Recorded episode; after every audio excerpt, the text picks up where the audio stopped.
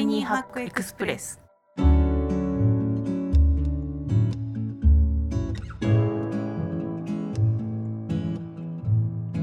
こんにちは。ライハッカージャパン編集長の遠藤です。こちらの番組はタイニーハックつまり小さなライフハックを紹介する番組です。ライハッカージャパンの記事から行きや帰りの電車で聞きたくなる仕事に役立つライフハックを音声版でお届けしています。今回一緒にタイニーハックを紹介してくれる仲間はこちらです。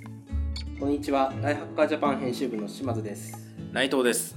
よろしくお願いしま。すすよろしくお願いしますはいおはようございますおはようございおはようございます。聞いてる人は朝なのかななんとなく通勤中とかを想像してお話ししているんですけど夜に聞いてくださってる人もいるかもしれないですねはい今日のテーマはインポスター症候群です、えー記事のタイトルはインポスター症候群を逆手にとって職場での好感度と生産性を向上させる5つの方法という記事です。インポスター症候群って耳慣れない方も多いかもしれないですね。お二人はどうですか？知ってた？聞いたことあった？ここれが初めてでしたね、この記事が。僕も初めてです。なるほど。わかりました。まだねあんまり日本では言われてないかもだけどまあ私たちみたいに翻訳のメディアをやっていたり海外の記事を読んでたりするとまあ要するにざっくり言うと自分にはできないって思っちゃうとか思い込んでるとかなんかこう自分の能力に対してこうハードルを設けてて、まあ、日本人によくありがちなのかもしれませんよね。僕には無理だ。自分は力不足。みたいな思い込みで自分のま能力を制限しちゃってるようなそういうことを指している言葉です。インポスター症候群割とこれあの女性に多いとも言われていますがとはいえ自分なんてダメだみたいな思いは誰にもあるかなというふうにも思います。どうでしょう？お二人は俺なんてダメだ系のことってありますか？まさにですよね。まさにわかります。インポスター症候群、これで、あの、先ほども言った通り、あの、初めてこれで知ったんですけども、読めば読むほど、あ、心当たりあるみたいな、ドキみたいな感じの、はい、あの、感じなので、あの、そうですね、すんなり理解はできました。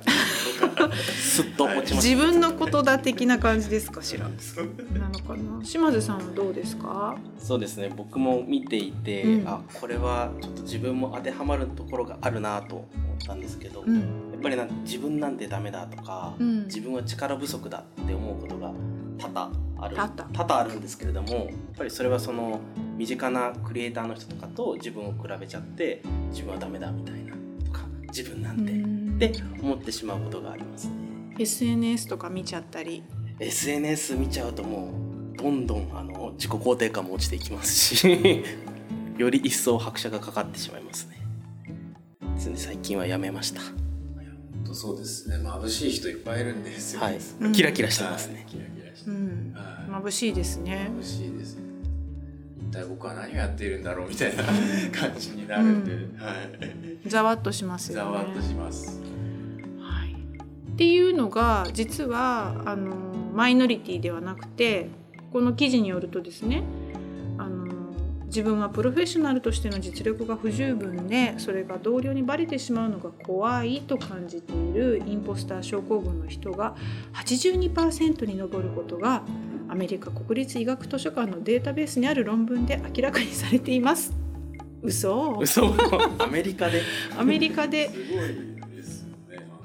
こんなにいるんだみたいな。うんそれもアメリカで。アメリカで そうですね。あの私たちその翻訳を扱ってるメディアなのでアメリカのライフハッカーの、まあ、オーナーというか方とお話しすることもあるんですけどまさかそんな感じのみじんこも出ないですよね、彼らと会話してね。全然ないですね。元気いっぱいはいなケースが多いわけですがそんな彼らでも自分にはできないっていう思いがあるそうです。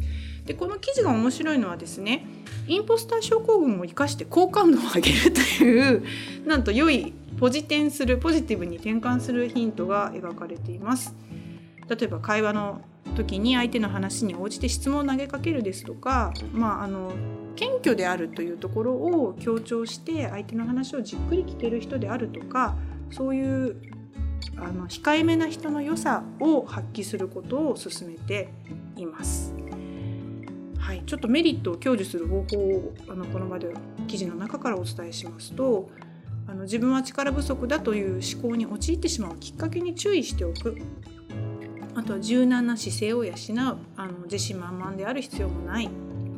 間違うことを自分に許すというキーワードもますし自信をひけらかさないのはいいことだと考える。あこの性格っていいんだっていうふうに思っておくというようなヒントが書かれています。これどうでしょう？思い当たるやつありますか？内藤さんどうでしょう？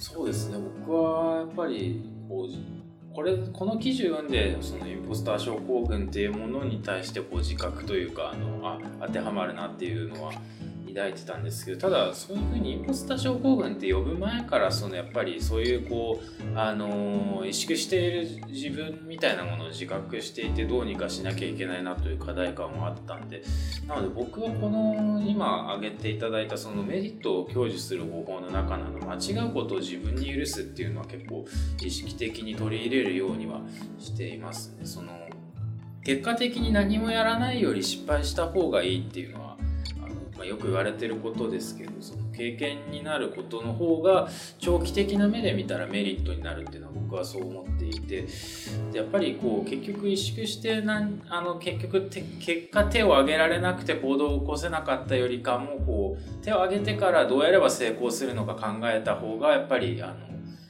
考えて成功させるまでのプロセスがやっぱり経験になるわけじゃないですか。なのでその自信がなくてもやろうっていうことに向かうためには間違ってもいいかっていうマインドセットみたいなのがあった方が結果的に自分のためになるんじゃないかなとうん、感じですね。うん。はい。間違うことを自分に許可する。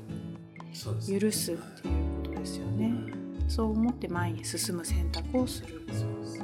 それをこう失敗とか間違いを織り込み済みでうん。行動しましょうっていう感じですね、僕は。島津さんは僕はそうですね。その SNS をやめるっていうのはこの最初の自分は力不足だという思考に陥るきっかけに注意するっていうところに当てはまるなっていうのは一つ思ったのと、うん。やっぱりこの記事を読んでインポスター症候群っていうのを初めて知ったんですけどそのそれよりもこの記事を読むよりも前からコーチングを始めていてでそのコーチの方に自分はこういうことができないとかこういうことやりたいんだけど実力がないみたいな話をするといやあなたは可能性の塊です。そんなことないですっていうのをすごく評価してくれてであそうなのかな？自分には可能性があるのかなっていうのを少しずつこう考えられるようになってきたんですよ。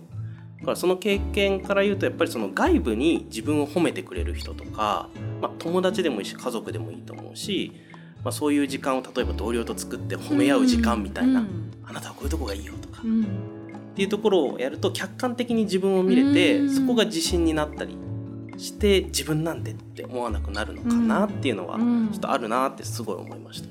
ちゃんと打ち消していってあげるというかポジティブな方にこう自分を持っていってあげる、まあ、メンターをつけるというかそうですね。コーチをつけるというか、はい、私の知り合いでいました。いました？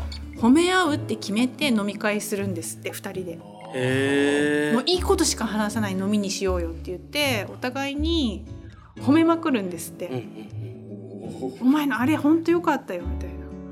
いやそう言うけどいやいやいやそう言うけど本当にみたいなのを ちゃんとマジで約束してやるんですって。めっちゃ気分いいんですって。へえみたいな、効果ありそう確かに、うん、へえって聞いて思い今思い出して。やったやったことないですけどやるときっと楽しいのかもね。確かに。うんうん。肯定感も上がりそうですしだんだん褒め合ってるうちにこうなんか褒めトランス状態みたいな。褒めトランス状態。なんか全部が肯定的になんか見え始めるんじゃないかっていう気がしますうん。ね。確かに。はい確かに。多分なんか本能的に人間って自分を守るためにちょっとネガティブに自分のセルフトークは独り言ってネガティブなやつがこう反響しまくる気がするのでだってアメリカ人の84%がインポスターなんでしょ？すごい。ってことはもう人類だよね。人類ですね。全人類。推測そう推測人類。だからまああのこれを聞いてらっしゃる方で自分なんてって思ってらっしゃる方もあなただけではないようですのであの外からその褒めてくれる壁打ち相手を見つけるみたいな感じでポジティブに転換したりとか、まあ、どういう時に自分ってダメだって思っちゃうきっかけの方を SNS 見ないとか、えっと、間違ってもいいなんかする時っていうのは、まあ、失敗も含めてプロジェクトだからそれ仕事だからみたいな風に間違うことを許すっていうのも良いのかもしれません。他にも良い案があったら是非あの私たちの編集部にお知らせください。記事にしたいと思います。はい、えー、本日ご紹介した記事はインポスター症候群を逆手にとって職場での好感度と生産性を向上させる5つの方法という記事でした。インポスターな人は好感度高いはず。みんなに好かれる人だと思いますので素敵なその 魅力を振りまいて人気者になっていただけたらなと思っております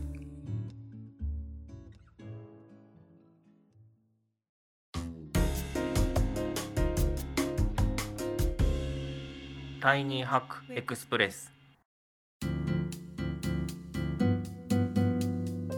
ポッドキャスト版をお聞きの方は概要欄に記事の詳細がございます。ぜひご覧ください。ライフハッカータイニーハックエクスプレスは毎週月曜日に更新しています。チャンネルの購読フォローをお願いいたします。それではまた次回お会いしましょう。お相手はライフハッカージャパン編集長の遠藤とライフハッカージャパン編集部の島津と内藤でした。